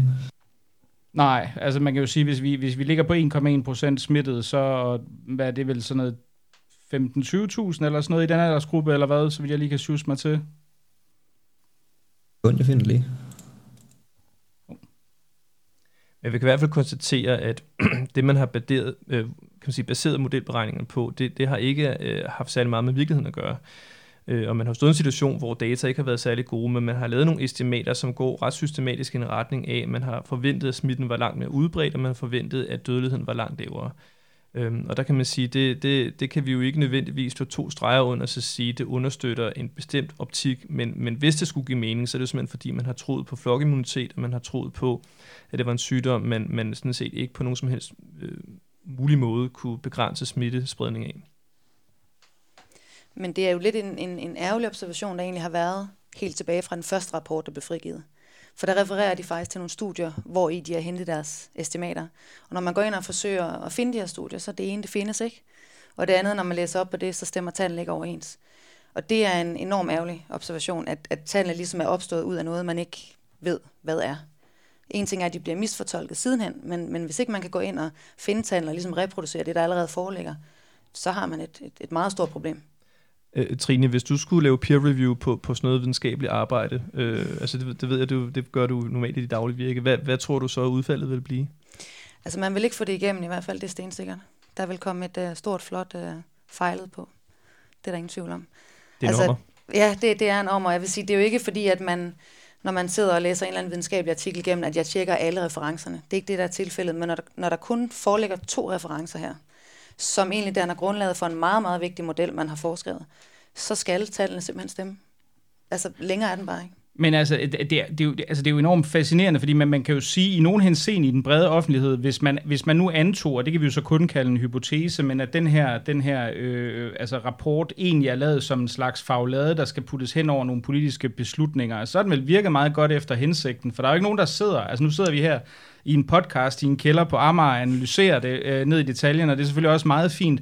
Men, men i den brede offentlighed, så tror jeg, at alle har vel haft det indtryk, at øh, det, der har holdt op, har både kurver og tal og alle mulige meget komplekse ting, og det er noget med en model, og det, der er både farver på, på, på, på, på de forskellige kurver og alt muligt andet, så, så det må da være noget rigtig videnskab, det her. Øh, og det, vil, altså, det må man sige, hvis, altså, det kan, igen, det er jo en hypotese, vi kan jo ikke, det kan vi jo ikke øh, øh verificere eller, eller afkræfte, hvad, hvad der har været intentionen.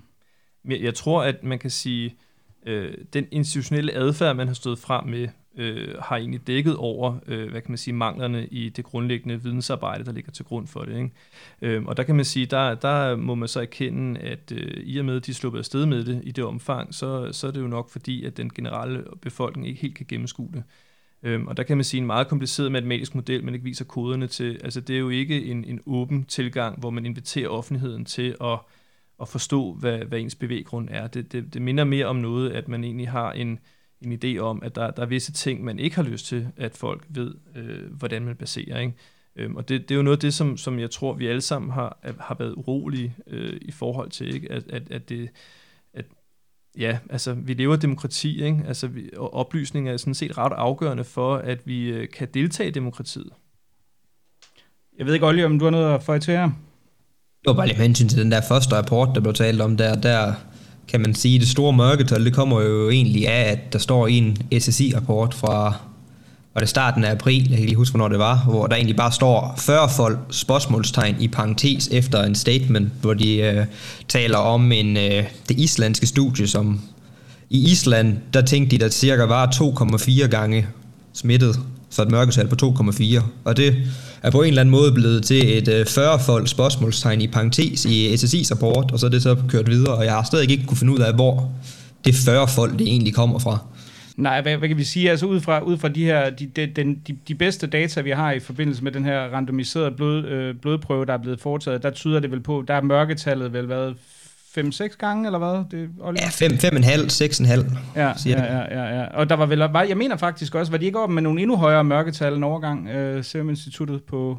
Jeg havde 30 til 80 gange på et tidspunkt. 80 gange, det var, ja, ja. Det var, det var, det var, hvad hedder det, fordi man kan sige, det var Serum Instituttets rapport, den havde det der 40 folk i spørgsmålstegn, og det blev så til 30 til 80 gange i Sundhedsstyrelsens rapport som så refereret til SSI's rapport, hvor der egentlig bare stod 40. Men det tror jeg, det var ud fra de der bloddonortal, de havde i starten. Jeg har ikke rigtig kunne gennemskue det helt, fordi det er sådan lidt rodet det, det, altså, jeg må jo sige, det, det står selvfølgelig for min helt egen regning, men det virker jo, det virker jo dybt bekymrende, at, at, at man kan sige, fordi en ting er selvfølgelig at, at, at vedstå sig, at der er usikkerhed og mange ting i den her situation, og det er der ikke nogen tvivl om, men at man, altså, men at man på så tvivlsomme grundlag kan gå ud og konkludere, eller, eller lave politiske anbefalinger, der, der jo har meget store konsekvenser, der i, i hvert fald i forhold til dødsfald og fuldstændig irreversible virker.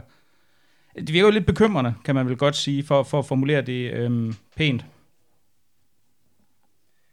Ja, ja meget. Ikke? Altså, og, og man kan sige, de har jo så sidenhen vedtaget i Folketinget, at, øh, at der skulle være åbenhed, og modelkoderne skulle lægges frem. Øhm, og det har man så gjort, men, men der kan man sige, hvis man så tager hele billedet med, så for det første kan vi konstatere, at øh, de beregninger, der ligger til grund for at vurdere, øh, hvad kan man sige, ændring i smittetryk som følge af forskellige åbningsscenarier, at de beregninger er ikke lagt frem.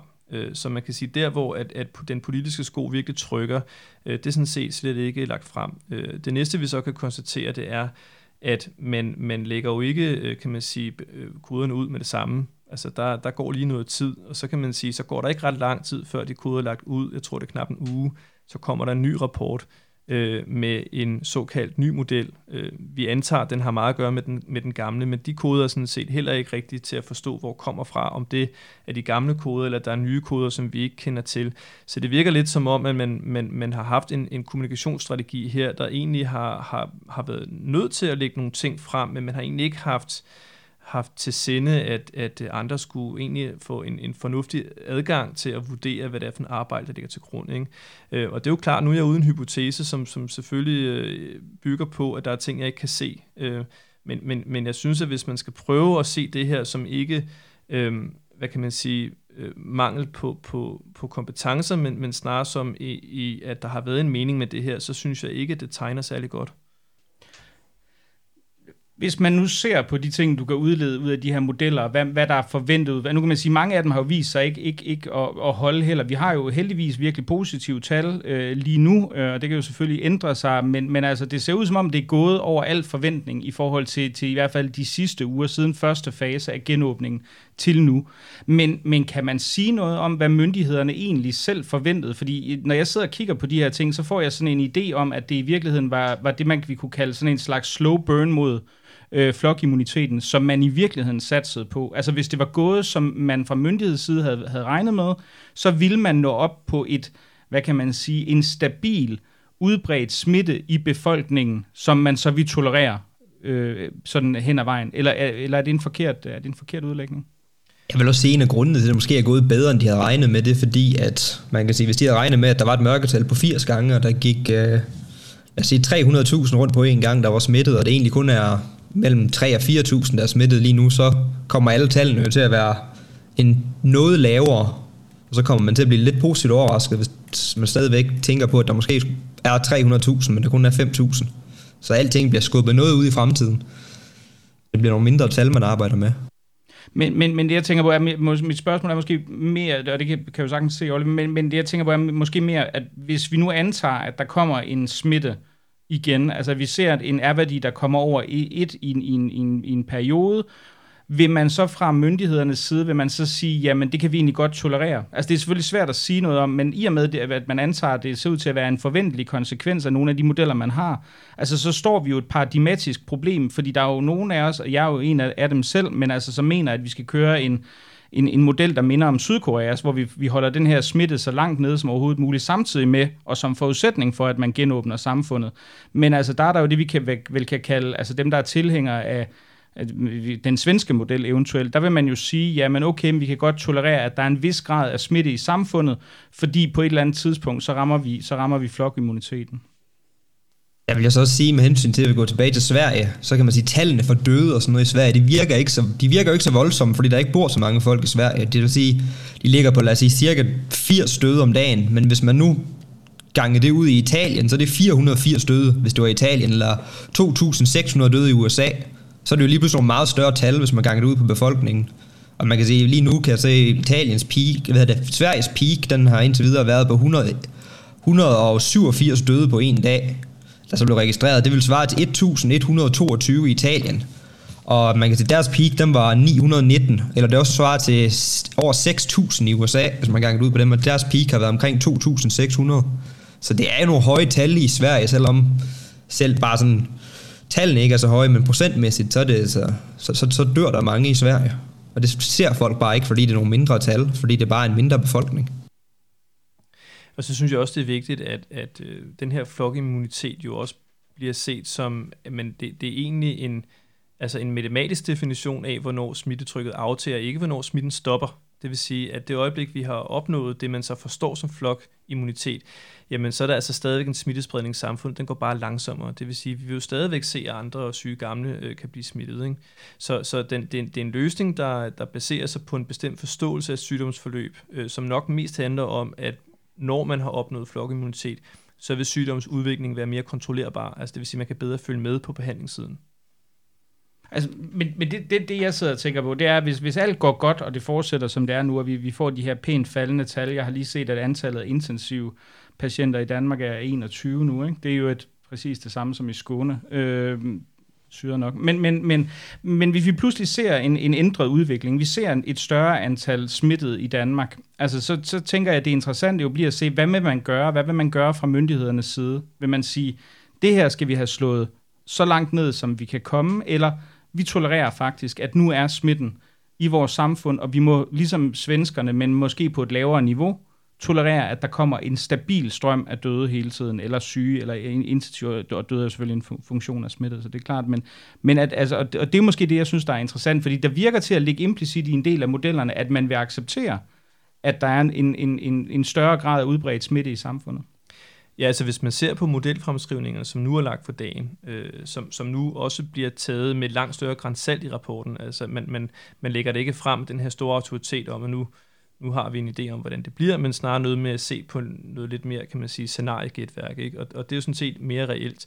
Men altså, der kan man altså se, at, at de mulige udfald kan, kan virkelig gå galt, altså, og og det, det er ikke noget, som de har regnet dødsfald ud på, hvilket jo også er interessant, fordi det vil jo være en, måske være en, en, øh, en størrelse, man nemmere kunne forholde sig til sådan rent politisk, hvis man siger, jamen med den her vækstrate skal vi forvente 10.000 dødsfald, og den her skal vi forvente 30 eller 60.000. Ikke? Øh, men, men modellen regner på det, det er bare ikke det output, de, de giver videre. Ja, det er jo, det er jo ret fascinerende egentlig. Ja, det, er, det har jeg undret, jeg skrev en klumme om det allerede for, jeg tror snart en måned siden, hvor jeg tænkte, at det var da meget pudsigt, at Kåres lommeregner, som ellers er helt ufattelig kompetent til selv de mest komplekse fremtidige beregninger, den kan simpelthen ikke udregne døde. Det er en af de ting, som den åbenbart ikke øh, er, er udstyret med en funktion til. Det synes jeg jo er interessant. Og, og politisk måske også meget belejligt, kunne man da, måske endda konkludere. Det, det tror jeg bestemt, man må sige. Ikke? Altså, så, så vi skal jo også forstå, at, at øh, SSI arbejder, Simonsinstituttet, de arbejder jo sådan set som, som noget, der betjener, kan man sige, myndighederne. Ikke? Så det er jo ikke en fri forskningsinstitution som sådan. Det, det, er, jo, det er jo noget, der har en, en, kan man sige, en meget veldefineret rolle i samfundet. Så derfor så er de jo sådan set ikke nogen, man skal sætte op som have en kritisk holdning til regeringen, men snarere nogen, der, der giver svar på, på de spørgsmål, som de bliver stillet. Ikke? Og det tror jeg også er ret sigende for den måde, man er gået til modellering på. Altså at hvis man lige sådan graver en lille smule i historien, så vil man finde ud af, at model, modelleringskompetencen for epidemier overgik fra DTU til SSI og KU om, øh, ved årsskiftet i år. Øhm, og så er det jo lidt interessant, at, at det blev selvfølgelig fejret, og det var et stort slag for alt muligt og masser af gode ting, innovation osv. Øhm, men men at når så epidemien, epidemien melder sig, så går man så tilbage til DTU, DTU for at få, få lavet en model. Ikke? Øhm, men men det, det, som jeg egentlig synes er sådan en, interessant, øh, en anden interessant størrelse her, det er, at øhm, øh, selve forhandlingerne omkring, hvad modellen skal give svar på, øh, har vi jo, altså det har vi jo ikke nogen adgang til. Øhm, så, så med alle de modellører, jeg snakker med, så kan man sige, at konsensus blandt os er, at, at det giver meget mere mening at lave nogle meget simplere modeller, hvor at vi går nogle små sikre skridt, fordi der kan vi bruge modellerne til rent faktisk at teste hypoteser, vi kan lære noget omkring sygdommen øh, ved at gå frem på den måde. Øh, men, men det er jo bestemt ikke det billede, vi ser fra den her model, som, som DTU, øh, kan man sige, øh, har lagt koderne ud for. Øh, og der, der, der, der tyder det for mig på, at der er gået et eller andet øh, ged mellem dem, der skal sidde og lave modellen og stå inden for det, øh, og så dem, der har siddet som administratorer eller embedsfolk og haft nogle idéer om, hvad det er for nogle svar, de gerne vil have. Altså videnskaben fungerer desværre ikke som den der øh, perfekte svarmaskine, hvor man trykker på en knap, og så kommer svaret ud, man gerne vil have. Altså det, det, det, det er et tungt arbejde, hvor det i bund og grund handler om at minimere fejl.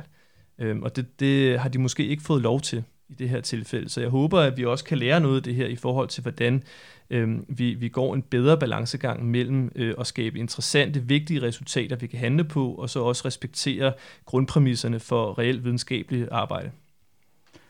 Nu har vi jo kommet uh, talt en del om, om øh, uh, SSI's model for genåbningen. Altså nu har I, har I selv siddet og gjort jer nogle overvejelser eller beregnet på noget i forhold til, hvad konsekvenserne af fase 2 genåbningen kunne være?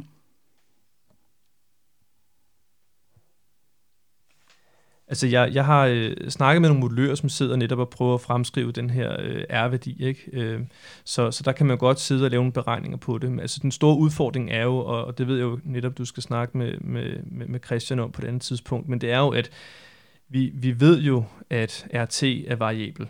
Øh, så, så at regne på en fast RT er jo sådan set et meget hypotetisk scenarie. Øhm, og øh, man kan sige, begynder der at komme flere indlæggelser og dødsfald igen, så, så kan man jo sådan set forvente, at rationel adfærd vil gøre, at folk vil, vil sådan set tage, tage deres forholdsregler. Ikke? Så, så he, hele flokimmunitetsdiskussionen handler jo ikke nødvendigvis så meget om, hvor mange der er immuniseret, men lige så meget om, hvad befolkningstolerance over for det her er. Øhm, så det vil sige, at vi er egentlig ude i nogle ekstremt komplicerede adfærdsmønstre, vi skal prøve at forstå effekterne af, også på den lange bane. Øhm, og det ved vi jo ikke særlig meget om, og vi skal have en helt anden form for studie ind, og det er rigtig svært at kvantificere på det her niveau. Har du noget at tilføje, Oliver?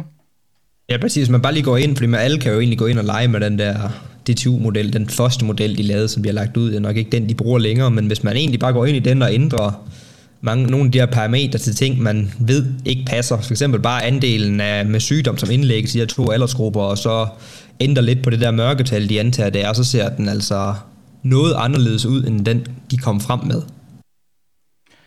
Jeg, jeg tror, det bliver sidste ord i, uh, i dagens program. Uh, Joachim uh, Juhl, tusind tak, fordi du kom.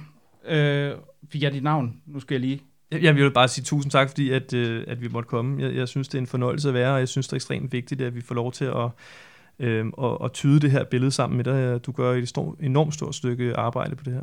Jamen, uh, tusind tak, og, og tusind tak, fordi du kom, uh, Joachim. Også tak til, til dig, Trine Bertelsen, og også tak til dig, Oliver Alexander, fordi du er med fra Aalborg.